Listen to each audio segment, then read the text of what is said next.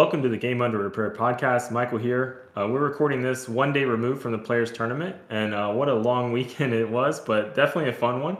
Good weekend all around for sports. Conference tournaments ending in college basketball, with you know ending with Selection Sunday for both the men and women's game. All that being done, and of course there was a specific uh, NFL superstar that couldn't help but throw his hat in the ring, and so Tom Brady decided he was going to announced that he's unretiring from football and will be returning for his you know 23rd season, I think. So in honor of Tom Brady, I, I thought I'd do a, a fun little hashtag for you guys. Hashtag things that lasted longer than Tom Brady's retirement. All right, so number five, it was the Players Tournament. A little bit of a softball there, but you know thought I'd start it there. Uh, number four was Tiger Woods' Hall of Fame speech. That was actually impressive. You know, no notes there. It seemed like no teleprompters. Number three, Jay Monahan's commitment to transparency. So I'm not sure how much you guys saw uh, the post uh, players conference with Jay, but he said that he was, you know, going to be very transparent with the players and with the press. And the, literally the next question that was asked was about Phil Mickelson, and he was like, "All right, next question." Jay set him up, and then they they threw a, a Phil Mickelson right down the plate for him. Uh, number two, Berger's conversation about where his bad drop was. So that was that was a good solid four or five minutes of golf and lasted longer than Tom Brady's retirement. And then number one was the Gold Man. I'm assuming he's uh, not going to return anytime soon, but he had a great run this weekend and definitely lasted longer than Tom Brady's retirement. I got one. I got one. Hashtag Bryson's wrist injury. Hashtag Phil's suspension. yeah. He's just bulking up. It's bulking season. yeah. He knew spring break was around the corner and he had to get uh get in the gym for a little little extra cut. Well, we're coming out of cuffing season, so is that why his wrist hurts? Could be. Oof. Well, he's well, he has a girlfriend. He's a sophomore in college. Gross. I was gonna say I don't know. yeah, she's, I think or a junior. Playing... I think she's a junior in college. She's a golfer. How old is Bryson? Yeah, like 30? I heard uh something like no, that, he's 30. like twenty six.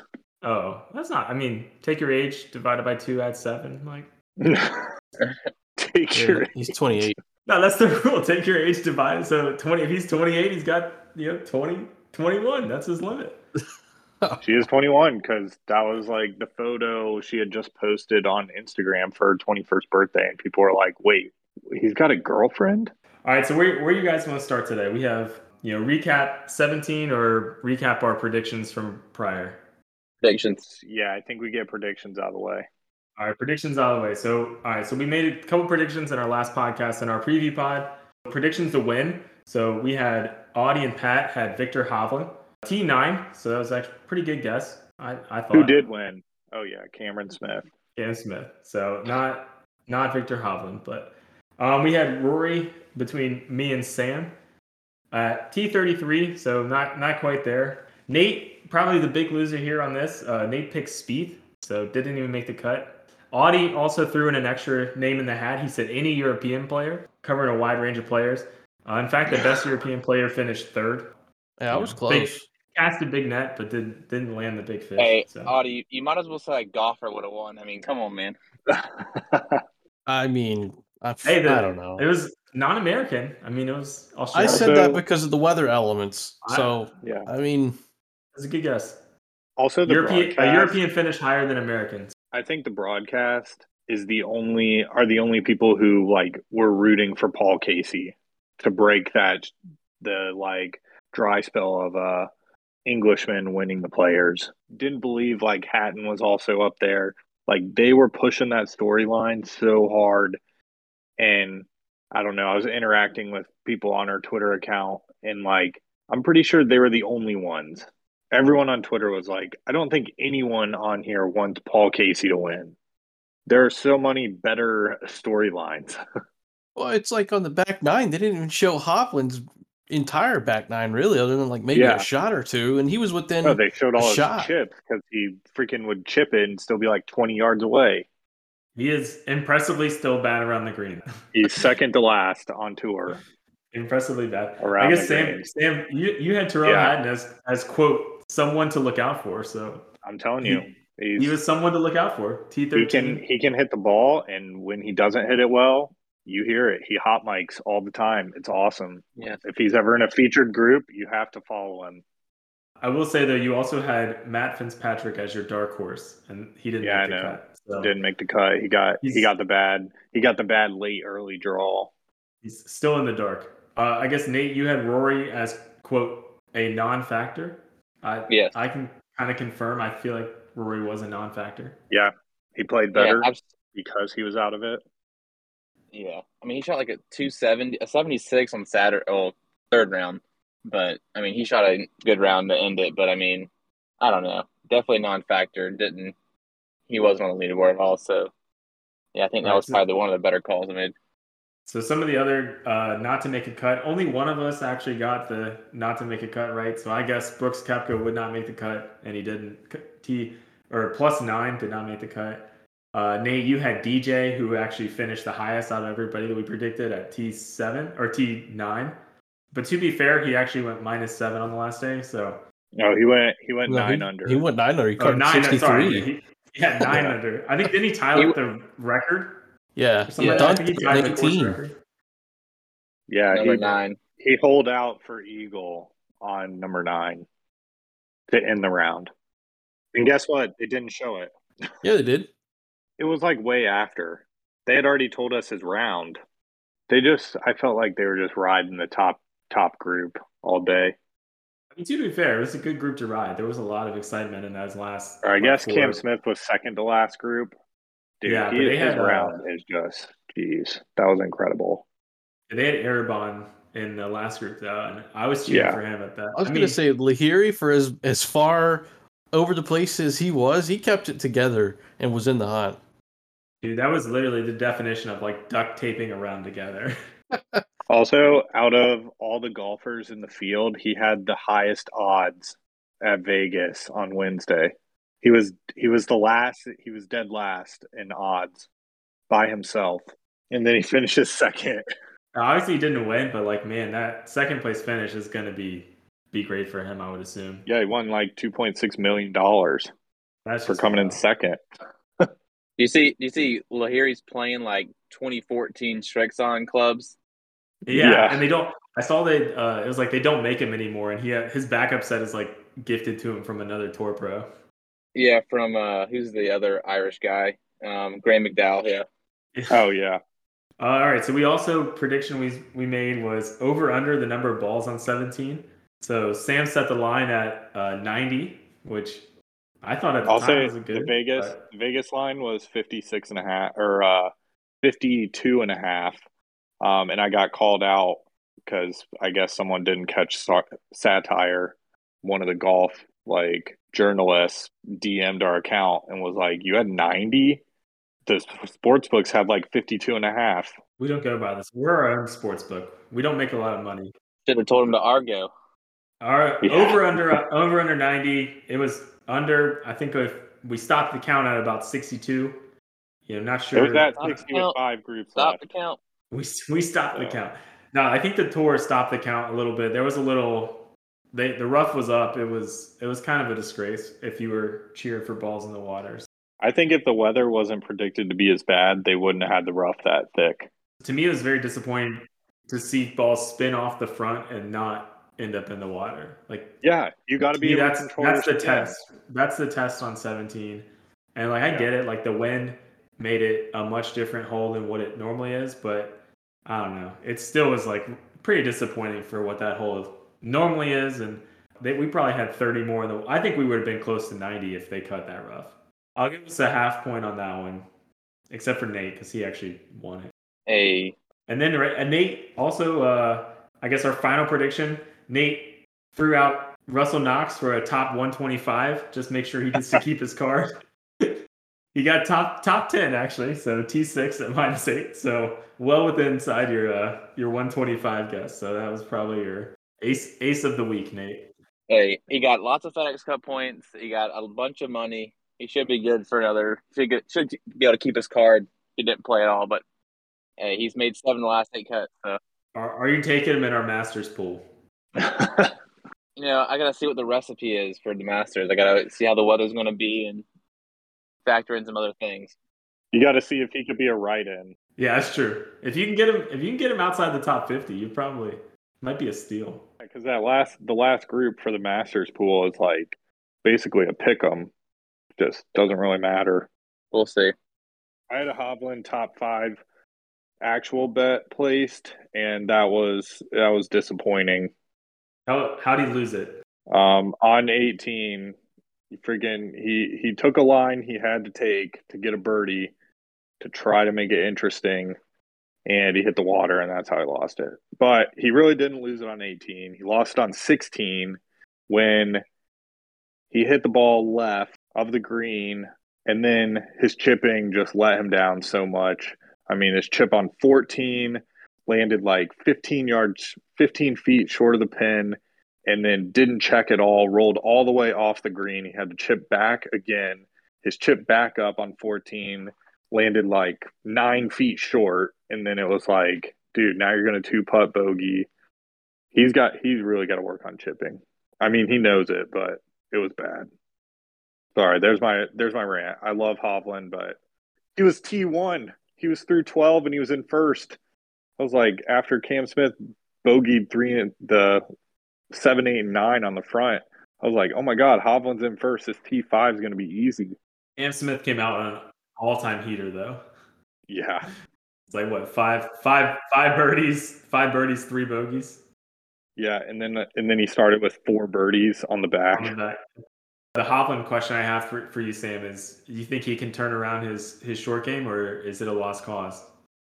I don't know. He's got to he's got to figure something out. He he doesn't have the touch right now.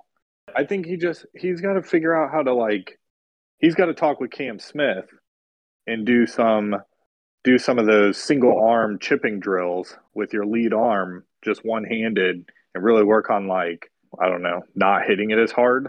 Maybe they can include Rory in there because he he needs some touch as well. He'll he'll probably be able to turn it around. He hits the ball so well that he can play so well because a lot of the times he doesn't have to chip because he's hitting so many greens. I at least feel like because he's so freaking good at everything else he's doing, that at some point it, it's all going to click for him, and he's just going to have the, like a runaway tournament where he, he might win by like ten. Agreed. Probably be overseas if he does it. It might he might do it at the Valspar. Possibly. I think at St. Andrews you're going to see Hovland taking the Texas wedge and say, "I don't even want to. I don't want to chip. I'm putting everything within hundred feet." That might be the real recipe. If he can just get somewhere that he can just putt it from from ten Yeah. yards off the green, he's he might be even better. All right, so what do you guys think of uh, 17 this week? We'll start with uh we'll start with Friday. What do you guys think of 17 on Friday? We didn't. We didn't play golf on Friday. We played on Saturday. Was when it was crazy. hmm All right, retry this. Yeah, yeah. All right, what did you guys think of 17 on Saturday with all that win? I thought it was Um, marvelous. It was awesome. I actually switched from the main feed to just feature hole number 17 and just watch it on repeat all day. It, I just. It's fun because even the golfers who were hitting it in the water, they were just laughing because you you can't like it was so unpredictable. It was just like luck, sort of. I was Like Brooks surprised to see his, and yeah. he started laughing because he got a surprised. gust of wind, and it's two like balls in the water and you laughed both of them off. I was surprised from Brooks, but it was good to see. I, I loved having the tee box. They put the tee box all almost all the way up to the water, and you know JT said he was hitting. I think JT hit a six iron in there. He said he hit. I know he said he hit a couple pitching wedges like 185, but then he also hit because of the wind had to hit uh, you know a six iron 140 or 150. So it was pretty pretty cool to see some of those guys uh, hang tough and and knock it close. That was that was pretty cool to watch. I think one of the things I liked about it is I think it just showed how freaking good these professional golfers are. I know that that argument comes up all the time about having a you know mid handicapper playing with the pros, but like I think if you give a normal golfer 20 shots to hit that green, they might hit it twice in that wind. Like I just think that that's so unpredictable and just demands such a specific shot that you have to hit, and I would just assume most people don't have that. Saw a tweet this past weekend where it said, you know, take out the weather elements alone. The green's like 5,000 square foot to land a, a golf ball, and guys still can't do it. I was, I was 13 and played Sawgrass. On 17, I put like two or three in the water. I just picked up and went to the next hole. we'll be sharing that on here, Pat. We're supposed to be above average. I was 13. He, he didn't he didn't start golfing until last month. So. Yeah. That is I'm true. Pat was kidding. Pat was using a stealth baseball bat actually to hit those ball, golf balls. It was probably because I was using those Nike Mojos. I wasn't feeling it the day, The- those the- days. Had it been the blue and orange stealth. 17 is just fun no matter the weather because even when it's good weather people are hitting pitching wedges and they have to control the spin i mean we already mentioned it earlier they let the they let the rough grow because they knew the weather that was coming but normally the rough is not that long so then it's fun because people still have to control spin and balls still spin off a lot of the shots that were missed were not like missed by that much there were a lot off the wood. A lot of them, people were like, "Oh, that's going to be close." I don't know. I don't know. And like, it would hit the water and be like a foot from being okay. But I think people I know on Twitter and and some of the announcers were talking about it about why golfers were not embracing kind of what JT and some other guys were doing of taking lower lofted clubs and just cutting them off. They're like, it's only 140 only playing like 133 and the greens were so wet that if you hit like a six or seven the odds of it rolling off the green were very low but players were just still trying to hit freaking eight and nines in there and just getting it up in the wind and then all of a sudden you had no control Yeah, and I think Golf Channel had a, or not Golf Channel, the PGA Tour posted a really good graphic about uh, the uh, percentage, how likely you were to hit the green based on how high your apex was. And I think it was like under, oh gosh, under 30 feet or something like that was like 75%. But then it was like, you know, above 50 was like below 37%. It was kind of interesting to see, like you're saying, Sam, like, you know, if you were willing to and able to hit that shot, just keep it, you know, take a longer iron uh, and keep it low. You know, you actually had a pretty good shot at hitting it on the green there that day. Yeah, I, I think it. I think it was it was nice because it showed the golfers who have that creativity sometimes practice those types of shots, and I think that's a lot of the younger golfers do that. I mean, JT is like a prime example of someone who hits all these crazy shots when he came out with that like low, like stinger drive that he has now. That the cut that just like he can put anywhere. It was fun to see the golfers who who could have that creativity like Bubba and JT. They both played well in the bad weather. I mean, Bubba was like four under, JT shot three under, and then Bubba ended like last out of the people who made the cut when the weather wasn't went an like issue. seven- 76, 78 to finish. Yeah. So it's like because I think he thrives in that creativity, like where you don't have to hit stock shots, you just have to like get the ball on the green, basically, Yeah. and you and you'll have a chance.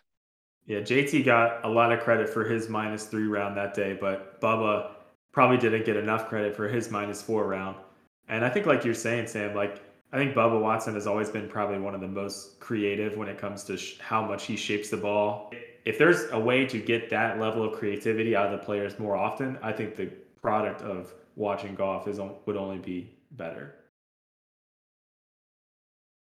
I have kind of a, a spin off from the creativity aspect of this, and it's more of a it's more like a ruling question, and it goes back to whatever happened to Paul Casey in the middle of the fairway is where his ball's sitting in the middle Uh, of a ball divot. Like, do you guys think he should be able to lift and replace that, or do you think he would what happened should have been the way it stayed? No, because whoever hit that drive that caused that divot should have replaced it, should have fixed it.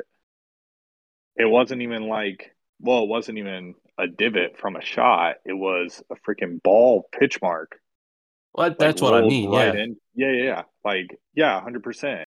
You know, if you're gonna hit it right down the middle of the fairway, like you shouldn't be punished. Like honestly, and then you have fucking Zach Johnson hitting his ball off the tee, and like Three times reach- now. Uh, I mean, that's I I don't know. Like the first couple of times, I was like, oh, okay, like that. Like, hey, like at least the rules there for him. Now I'm like, all right, what is this fucking guy doing? He just does it to get to get the uh, PIP points. This is his pit play right here. Well, and this weekend you could you're allowed to clean a mud ball in the fairway, but not in the first cut or the rough. but then you can't take your ball out of a pitch mark. Like Yeah, I think that was they. Cha- it was just because of the Saturday Sunday was Yeah, played as. a I mean, live, but- Rahm Rahm got screwed in the first round because he hit his ball land, landed in the first cut and was like the whole thing was covered in mud and he couldn't Mhm. clean it. But if it was in the fairway, he could clean it and replace. And I was Yeah. like, that is like the dumbest. Like it almost plugged.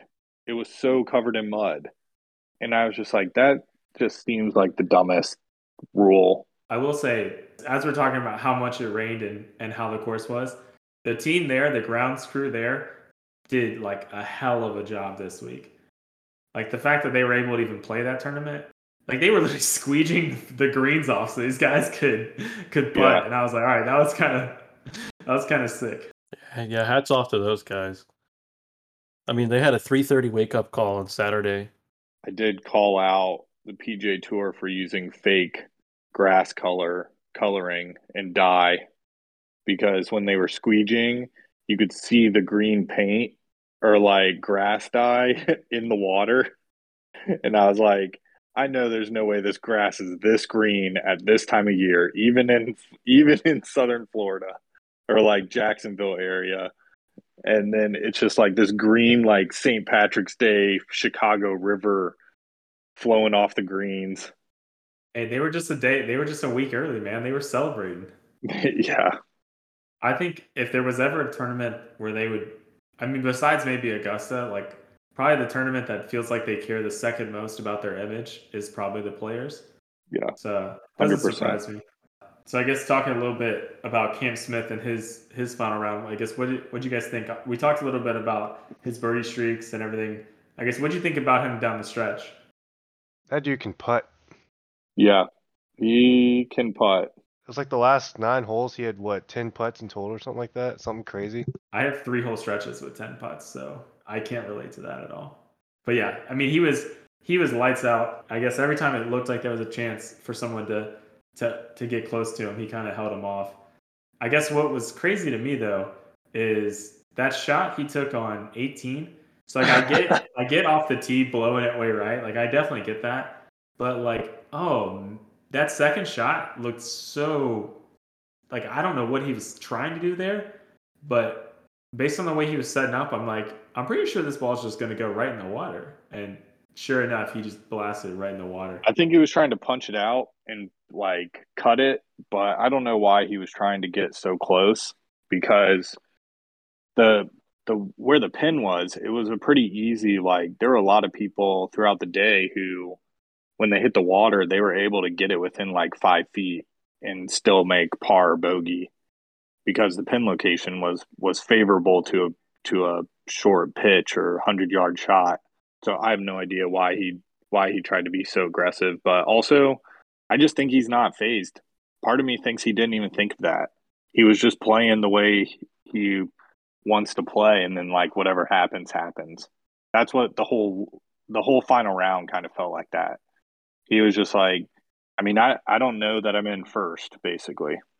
He was so good around the greens that he was probably like, "Yeah, fuck it, I'll get it close," and he did. I mean, he stuffed after hitting in the water, right? Unfazed, hit it, hit an amazing shot right up there by the green. You know, comfy one putt to finish it off. I guess I didn't feel like Lahiri had enough to kind of catch him. Um, and then you saw, you know, hit kind of a kind of a bad shot. Actually, he piped the drive. I will say that though, like that was probably probably the furthest and probably the ballsiest drive. I think he's probably the only one that even took that that type of line, you know, in the last three groups. And he hit it great, but then just hit a bad second shot. Yeah, it just didn't. He was trying to draw it in, and it just didn't didn't go. But his putt, even his putt was close though. It, I mean, it rolled right by the cup. There was there was no space in between the ball and the cup. I think he probably was playing, you know, for being so far back in the world rankings, right? Like he was probably like, I'm going all out today. I'm going here to win. And I think that was kind of, I'm assuming that was his mentality because he was taking some crazy lines. Yeah, Cam Smith on 17, that was insane where he hit it. I Dude, actually he thought just- he, I, I thought he missed it. I thought he missed the uh, the green with how far when it started right. Um, but it started coming back left a little bit at the end. I was like, That's where I'm saying. I don't think he like even thought, even thinks about like he was in the lead. He was just like, I'm, I'm playing. Like if I can birdie this, I basically guarantee a win. which If. I that like was, don't hit the water on 18, like I mean, that was I that was the difference, right? win. Yeah. And then he hit the water and he still won. My last thought is there's a lot of fans and golfers who owe Scott Piercy um, some money and a drink or two uh, after he moved the cut line from plus one to plus two after he dunked two in the water on 17 and to finish his second round. I was doing the math and I was like, yeah, I'm, I'm pretty sure this line can't move at this point, and I was wrong. So Roy got there on the number. So Yeah, was- there were like I was at seven or eight happy. golfers at plus two. So, I mean, it helped out a lot of people. But I was rooting because I wanted Rory to make it. Well, we're only 23 days away from the Masters now, so I mean we're we're getting close. Talk about one of the best times of the year. Transitioning a little bit away from golf, we're going to talk a little bit of basketball as we get into March Madness, which is my favorite time of year. I don't know where it ranks for you guys. I think it's the best postseason that you can have in any sports. I think it's the best three weeks of sports, three straight weeks, weekends, for It's- sure. It's going to be great. We have a fun, fun plans for the Elite Eight this year. So looking forward to that. But man, this this coming week we have you know first two rounds should honestly be a holiday in my opinion. I wish I know what I know my uh, my work productivity is going to be decreased a little bit because I'll have two or three games on whenever possible. But we wanted to you know in the spirit of March Madness wanted to kind of kind of throw out some of our our picks, our predictions for how we think this tournament's going to go. So we'll just start start with the easy one. I guess who do you guys think is going to win it this year? I'm going to go with Arizona. They're a one seed, and that's my uh, that's my pick, Arizona. I have Duke winning. Oh, go- Coach K going out on top. Yep.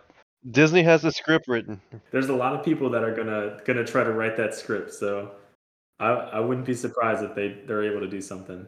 Yeah, I got a hold of Disney scripts. Yeah, lost his last game at Duke, lost the ACC championship, and then wins the Nash Natty. That is a that is a Disney script there. I'm gonna say Villanova. I'm not Ooh. super confident in that pick, but I just like them in the tournament. I think they're always a good tournament team. They had a pretty good year this year. I think they have a relatively easy path, you know, outside of Arizona, d- decently easy path to get at least to the the Elite Eight. So I, that's who I'm picking. I not super confident though, so I'm not wouldn't put a lot on that. All right, next question is which number one team is going to lose first, and then what round do you think it's going to be? I got. I think Baylor's going to lose first, and I'm going to say they're going to lose in the Sweet 16. Okay, I I also had Baylor, so I thought Baylor was going to lose, but I said in the the second round. So I'm saying the round of 32. I think I think it's going to be either North Carolina or, or Marquette. I'm like to me that's a 50-50 game anyway, but I think either team is going to beat Baylor. I think Baylor's slumping a little bit. Like started off pretty good. I think they finished fine, like nothing crazy, but I don't know. Something just tells me that that they're they're slumping a little bit. I think both North Carolina and Marquette are are coming in. And they're the they're the only one seed who lost their first uh, game in their conference tournament. Yeah, I I was trying not to read too much into that, but it is it is kind of a tough look. And like I said, it's you know of all the Yeah. one seeds, they're, they're probably probably the one that's that's kind of the weakest across the board. I definitely Yeah. didn't want to go after Arizona or Kansas. I thought they were pretty strong. And then like Gonzaga is always a, t- a tournament team, and I thought their path looked pretty easy this year. Screw logic. I'm going Providence over Kansas in the Sweet 16. Oh, All right, Providence, got it. I got Sweet Providence 16, so losing you- in the round of 64. So that's hey, this four thirteens are always tough. There's usually Yeah. usually one every year, so. I just I can't trust a team who scored 52 points in a conference like semifinal. That was tough. They got they got beat like 85 to 52. Yeah, it's one of those things where scoring 52 doesn't look bad, but giving up 85 points when you when you Yeah, only score look 52 is like it's like usually usually it's like all right, at least your defense was good, but they they didn't have anything. Yeah. This this kind of leads into the next question, so I'll just I'll just start go ahead and ask it. How far do we think an 11 or higher is going to go this year? This is uh, I'm doing this for you, Sam. I'm saying I'm saying the Spiders, man. Richmond Spiders. I think they're going Sweet 16. I think that's going to be the furthest an 11 Ooh. or higher goes. I've Michigan beating Villanova on Sweet 16 and losing to Arizona in the Elite Eight. I got uh, Virginia Tech making it to the Sweet 16 as an 11. They just won that ACC tournament. I think they're uh, pretty good. They've won 13 out of their last 15 to end the season um, after starting like 10 and 10. So it's pretty good. All right, I think that's a that's a wrap for us today.